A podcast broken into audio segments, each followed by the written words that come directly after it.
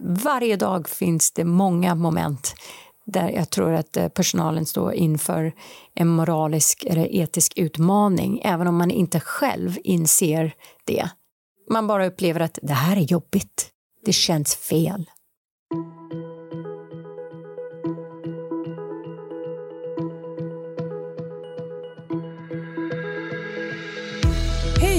Välkommen till podden Omtanken från Stiftelsen Stockholms sjukhem. En podd där våra medarbetare delar med sig av sina kunskaper så att fler kan ge en ännu bättre vård och omsorg.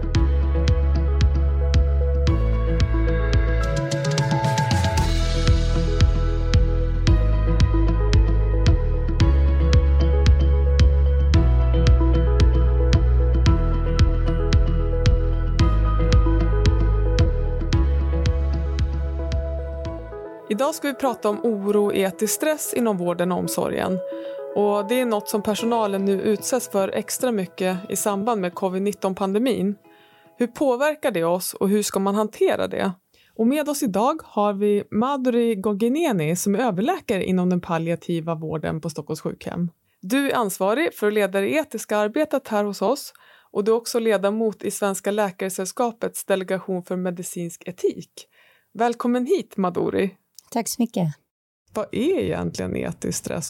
Många har hört talas om förhoppningsvis etik och alla har säkert pratat om stress i sitt liv. Men vad är, vad är etisk stress? Det är faktiskt eh, något som är väldigt väl eh, utforskad och eh, definierad och det är ju där en individ inte kan agera utifrån sina etiska eller moraliska värderingar av någon anledning.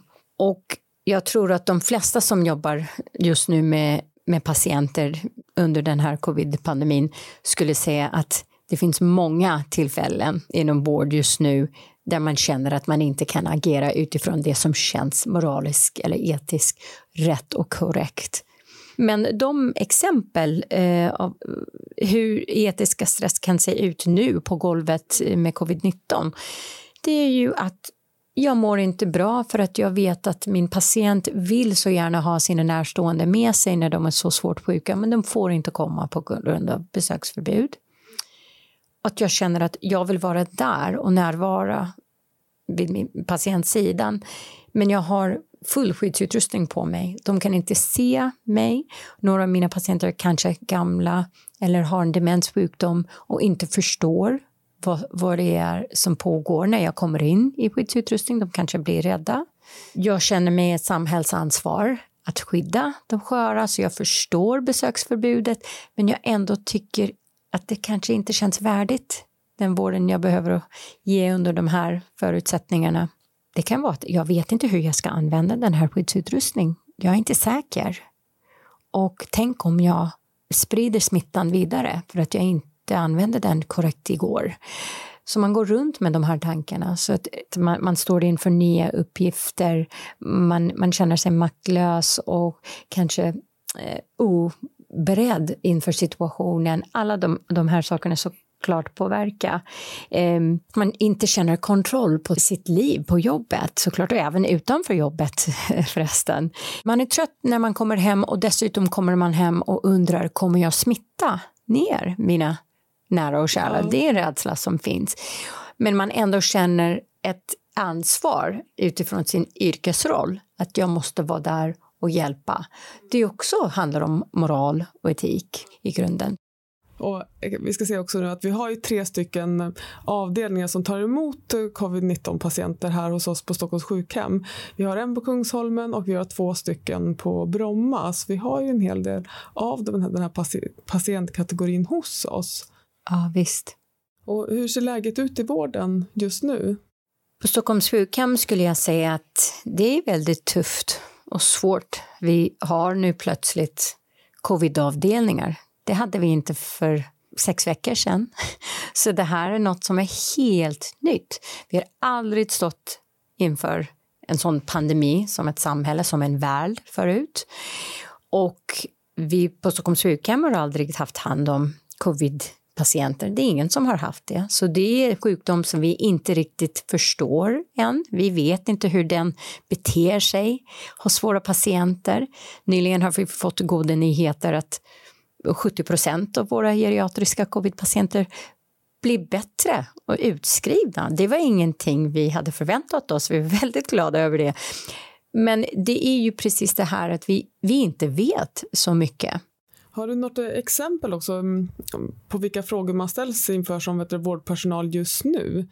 Covid-19 gör att alla känner sig osäkra och det är ingen som vet hur man ska göra. Och då ställer vi den här frågan, vad borde vi göra?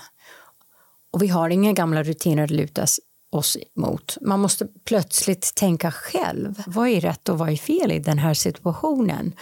Varje dag finns det många moment där jag tror att eh, personalen står inför en moralisk eller etisk utmaning, även om man inte själv inser det. Man bara upplever att det här är jobbigt. Det känns fel.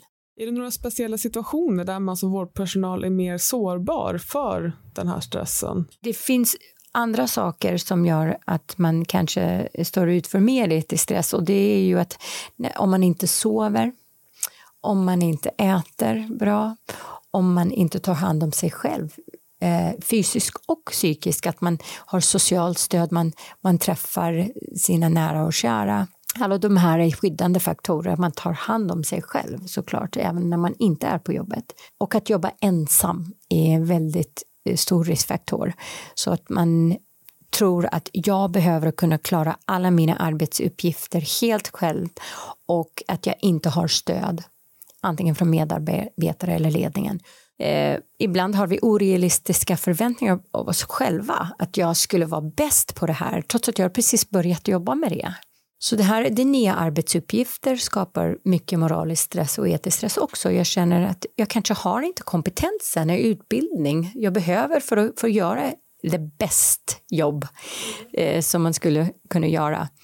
Och då måste man nöja sig med att jag gör mitt bästa och det är ju kanske inte så lätt. Har du några tips på hur sjukvårdspersonalens egna anhöriga kan stötta dem när de kommer hem från jobbet? Det är ju väldigt viktigt att eh, personalens närstående förstår att man har det väldigt svårt på jobbet just nu och det kan, kan räcka kanske att veta det så att man är lite snällare, kanske lite mer förlåtande om man är, kommer hem och lite ledsen eller frustrerad eller kanske inte vill prata alls.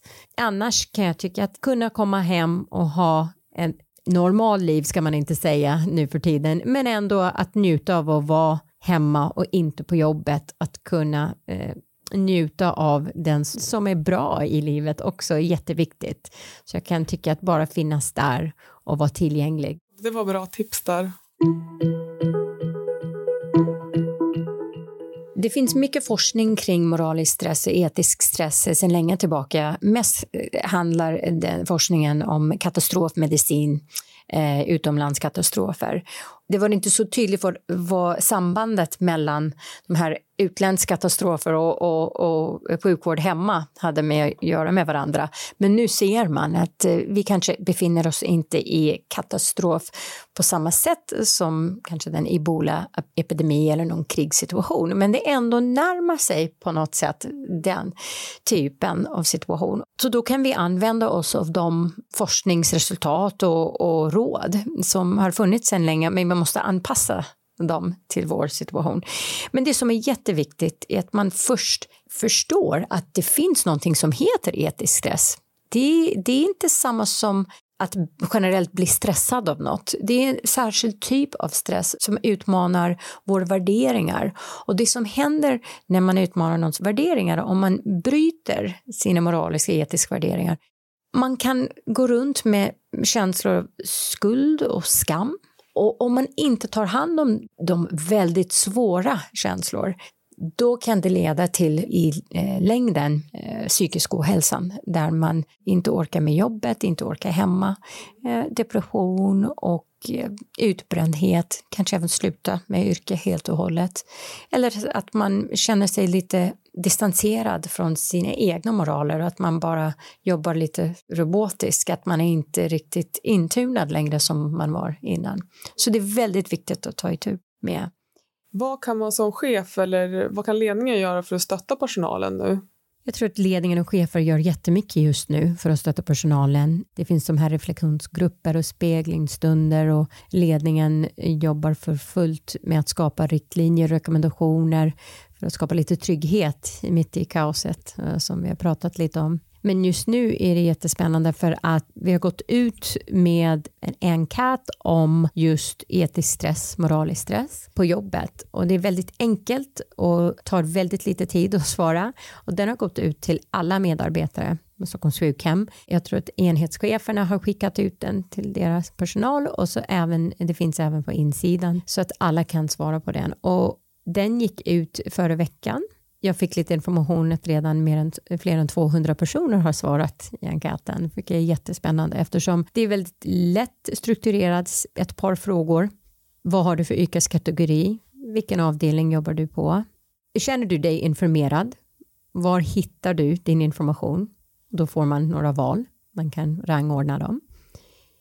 Är du orolig? Vad är du orolig för? Och då är det några bestämda val. Och eh, upplever du etisk stress?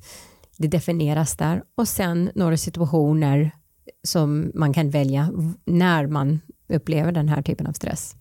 Så det är väldigt lätt enkät, det ska inte ta tid men det kan vara väldigt bra för cheferna och ledning att eh, ta ställning till vad är det personalen och de som jobbar här upplever som jobbigt just nu med covid.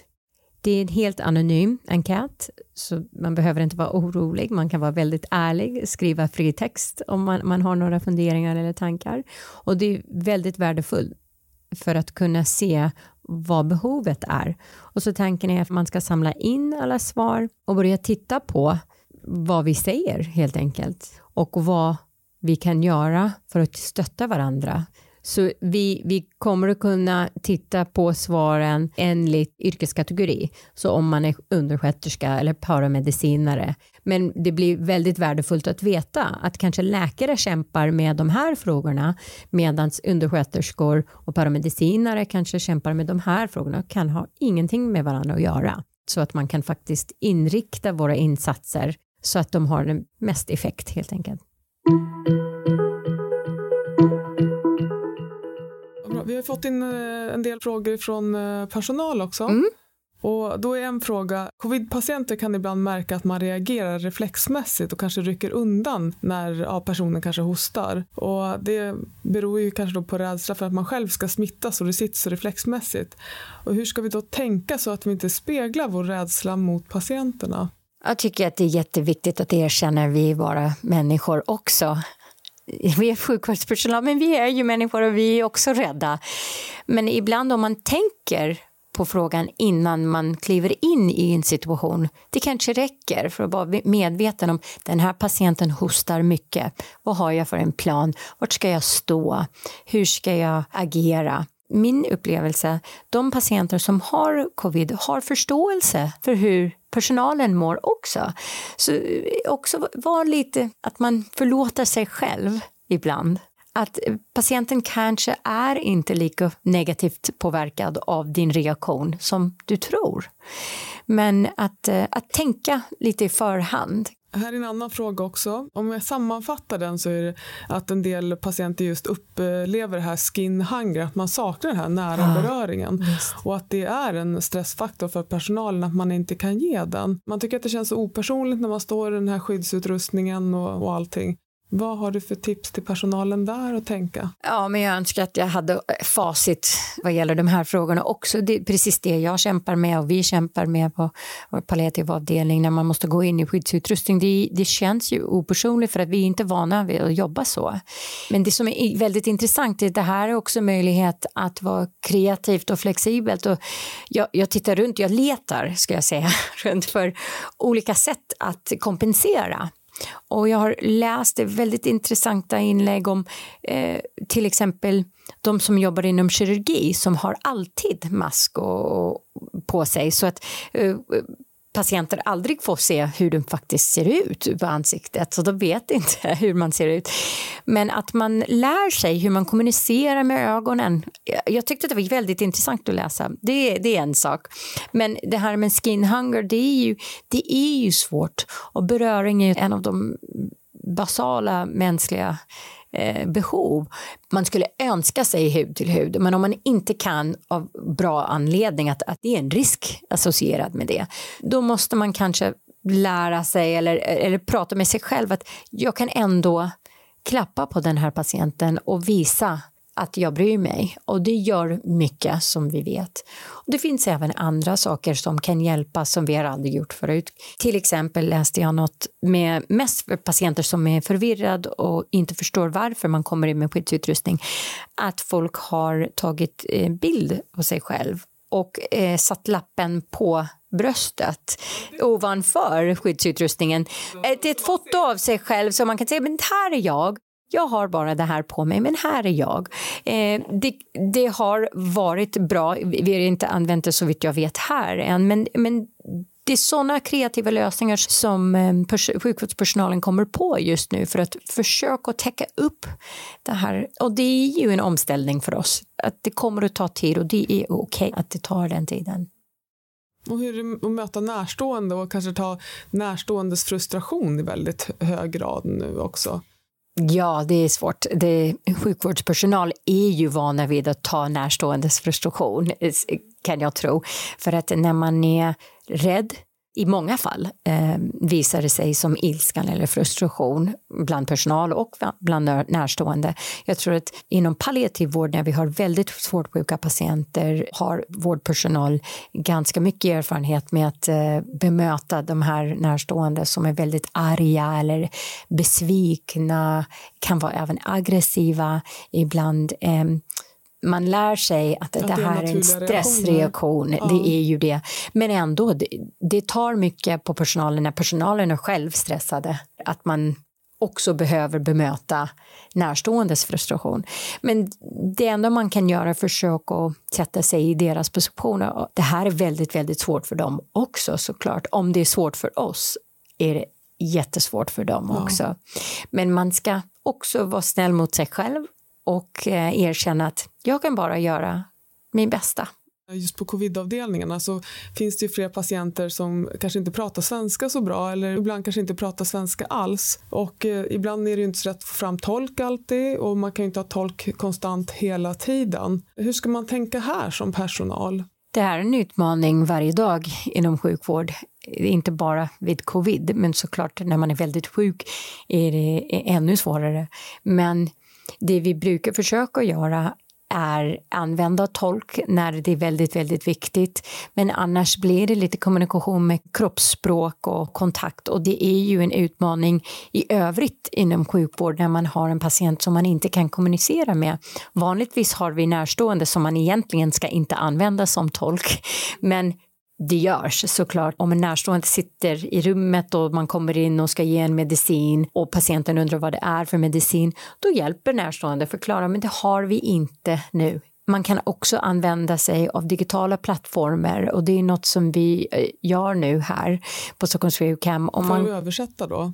För att översätta, men jag tänkte faktiskt att man kan alltid ringa en närstående, även om man inte kan få en mm, tolk. Man kan säga, men vi ringer din dotter och vi kanske kan uppdatera henne om hur det går. Och när hon står på telefon, då kan patienten kanske också kommunicera, så, eller per Facetime eller Skype och, och så, som vi använder här.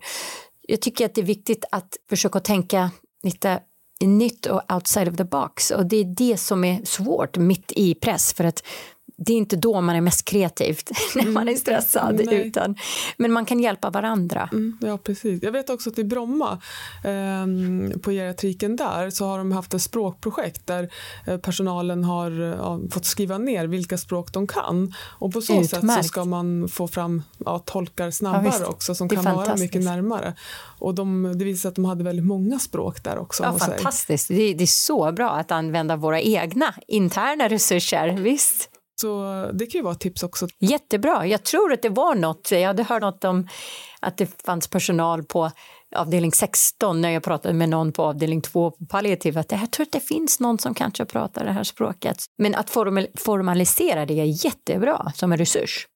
Ja, för de hade verkligen skrivit ner och sen har Jättebra. man fått ett godkännande om man kan tänka sig att vara tolk och, och ställa upp där. Så. Ja, utmärkt. Ett väldigt eh, bra projekt. Ja. Hur mycket ger det för patienten att man ser någon via Skype och att man hör någons röst? Att höra röster är faktiskt väldigt viktigt, särskilt vid livets slut. Det är något man en av de sista saker som man förlorar är förmågan att, att kunna höra. Så det, det kan absolut vara värdefullt. Det kanske inte känns så eh, när man är inte är i den situationen, men jag har många kollegor som jobbar eh, i USA, i New York just nu, som har det väldigt, väldigt svårt och de har berättat hur värdefullt det har varit faktiskt även att ta avsked digitalt. Om valet är ju att inte kunna vara där alls då har det gjort jättemycket och det är inte bara digitalt plattformen utan att sjukvårdspersonalen kompletterar så man kan säga att jag är här och jag klappar, jag klappar hans hand och ni får prata. Så man kan, man kan komplettera varandra, de här olika tekniker. Vi har ju också ett stående inslag i podden som heter En gång då det inte gick så bra och så här löste jag problemet. Och då ska du Madori få ta upp ett misstag som du gjorde som är just rörande etisk stress och vad du lärde dig av det. Ja, men det finns så många fel man har gjort när man har jobbat med patienter i 20 år. Men jag minns en särskild situation där det inte gick så bra som handlade om en patient som hade legat på en avdelning jag hade hand om och det var en väldigt svår situation och närstående var väldigt ledsna. Hon eh, skulle inte överleva sin sjukdom och eh, vi hade många närstående men eh, en närstående som hade särskilt svårt för att eh, sin nära och kära skulle dö. Och när vi var vid livets slut, kanske senaste en eller två dagarna i eh, patientens liv, då plötsligt ville eh, närstående ta patienten eh, till en annat sjukhus för att få en särskild behandling som eh, den var övertygad att skulle hjälpa patienten och rädda hennes liv. Det var utifrån ett medicinskt perspektiv uppenbart att det skulle inte funka och att det här var lite kanske för hoppfullt och magiskt tankande. Men eh, i just den stunden kommer jag väl ihåg att jag var inte beredd för den frågan. Jag trodde att eh, den närstående hade också förstått att eh, vi närmade oss livets slut. Så när den frågan kom var jag inte alls beredd. Och då blev jag triggad eller provocerad på något sätt. Att jag gick i en försvarsmål eh, utifrån min patientens bästa. Att jag tänkte att ska vi verkligen utsätta patienten för den här behandlingen så att en närstående kanske mår bättre men det kommer jag inte göra. Den principen att jag ska skydda min patient gick igång och jag kommer ihåg att jag började argumentera och jag glömde helt vem jag pratade med anhöriga där. Med anhöriga om varför det här var inte rimligt och så vidare. Och jag kände samtidigt i mig att det här är fel så här skulle jag inte hålla på. Som tur hade jag en kollega med mig som märkte att det här gick inte så bra. Som sa att ja, men vi, diskuterar det här och kanske återkommer. Och jag är väldigt tacksam för att då gick vi därifrån och skaffade lite tid eh, under den paus eh, som vi tryckte där att prata om vad var det egentligen som var på spel där? Varför blev jag så eh, frustrerad eller provocerade? Och det krävde tid eh, att kunna prata med min kollega om det. Det var en underläkare faktiskt och jag sa det är bra exempel på hur man inte ska göra med närstående.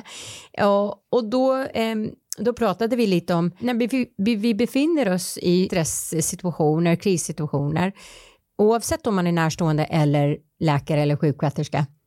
Vi har våra egna reaktioner och det påverkas av våra egna stressfaktorer på jobbet eller privat och att i just den stunden att trycka paus var det viktigast. För att då kunde vi gå därifrån, reflektera, jag kunde också försöka tuna in vad, vad var det i mig som blev så frustrerad och då kunde vi också prata om varför den närstående ville göra så. Och då var det väldigt lätt att se att den personen ville känna att de hade gjort allt de kunde för sin, eh, sina anhöriga. Och då var det väldigt tydligt också att det vi behövde göra var att försöka fixa det så bra som möjligt så att den personen kunde leva vidare efteråt.